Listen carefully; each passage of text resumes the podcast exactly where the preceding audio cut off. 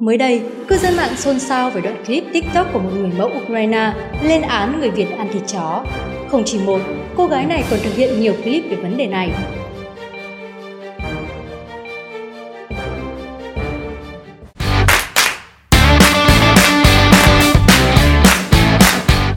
Trong clip TikTok, cô người mẫu Ukraine đứng ngay ở một số quán thịt chó, yêu cầu người bán ngừng bán thịt chó, nói những người ăn thịt chó là dã man, vô nhân đạo, không yêu thương động vật.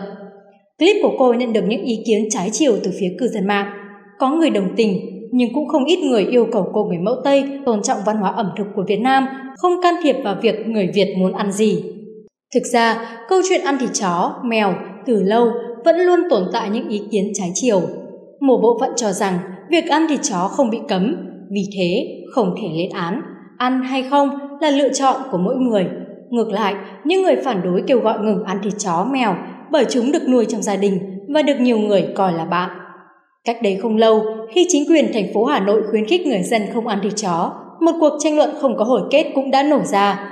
Khi đó, Ủy ban Nhân dân thành phố Hà Nội đã đề nghị các sở, ngành tuyên truyền sâu rộng về ý nghĩa nhân văn của việc đối xử nhân đạo với súc vật, để dần thay đổi thói quen, nhận thức khi sử dụng thịt chó, mèo làm thực phẩm.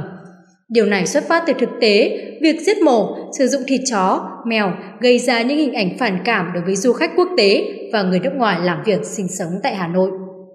Nhiều trang mạng xã hội, đặc biệt là Facebook, các fanpage về chó mèo, yêu thú cưng đều bày tỏ quan điểm ủng hộ. Tuy nhiên, cũng có không ít người cho rằng thịt chó cũng chỉ là một loại thức ăn, cũng giống như các loại thịt gà, thịt lợn hay các loại gia súc, gia cầm khác. Vì vậy, không thể đánh giá văn hóa của con người ở việc ăn thịt chó.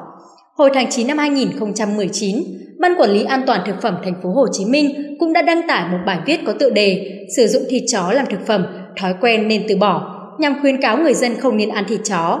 Bài viết này đề cập đến việc sử dụng thịt chó có thể gây nên nhiều rủi ro về sức khỏe do việc chăn nuôi, giết mổ chưa qua kiểm dịch, kiểm soát.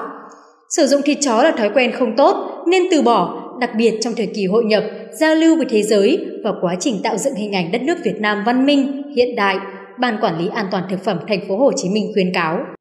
Cách đây không lâu, một sự việc cũng đã khiến cho cộng đồng anti thịt chó dậy sóng. Đó là việc các trang mạng xã hội liên tục xuất hiện hình ảnh thịt chó đóng hộp.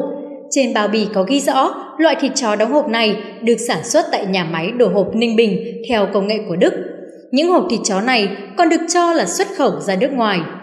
Trước sự gay gắt của cộng đồng mạng, Chi cục trưởng Chi cục Vệ sinh An toàn Thực phẩm tỉnh Ninh Bình cho biết, từ trước đến nay, Chi cục không cấp bất kỳ bản tiếp nhận công bố chất lượng sản phẩm thịt chó đóng hộp cho bất kỳ đơn vị nào.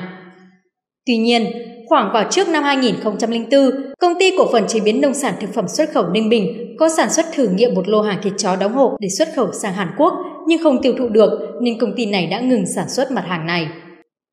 Trên phương diện sức khỏe, bên cạnh các dưỡng chất mà thịt chó đem lại thì món ăn này cũng tiềm ẩn nhiều nguy cơ cho sức khỏe. Theo các bác sĩ, thịt chó giàu chất đạm nhưng lại có tính nhiệt nên dễ gây nóng, khó tiêu, chướng bụng. Thường xuyên ăn thịt chó trong thời gian dài, cơ thể khó tiêu hóa, thận, gan làm việc không đáp ứng được nên dễ mắc các bệnh về gan như xơ gan hay suy thận, gút. Riêng bệnh nhân gút không nên ăn thịt chó. Trước đây, dân gian có câu "Sống ở trên đời, ăn miếng rồi chó, chết xuống âm ti, biết có hay không". Tuy nhiên, nhiều thói quen đang dần thay đổi. Trong mắt giới trẻ ngày nay, loài chó dường như đang sắm vai thú cưng nhiều hơn là thú thịt. Câu chuyện tranh cãi về việc thịt chó chắc chắn sẽ còn tiếp diễn và còn khó có thể có quan điểm đồng nhất.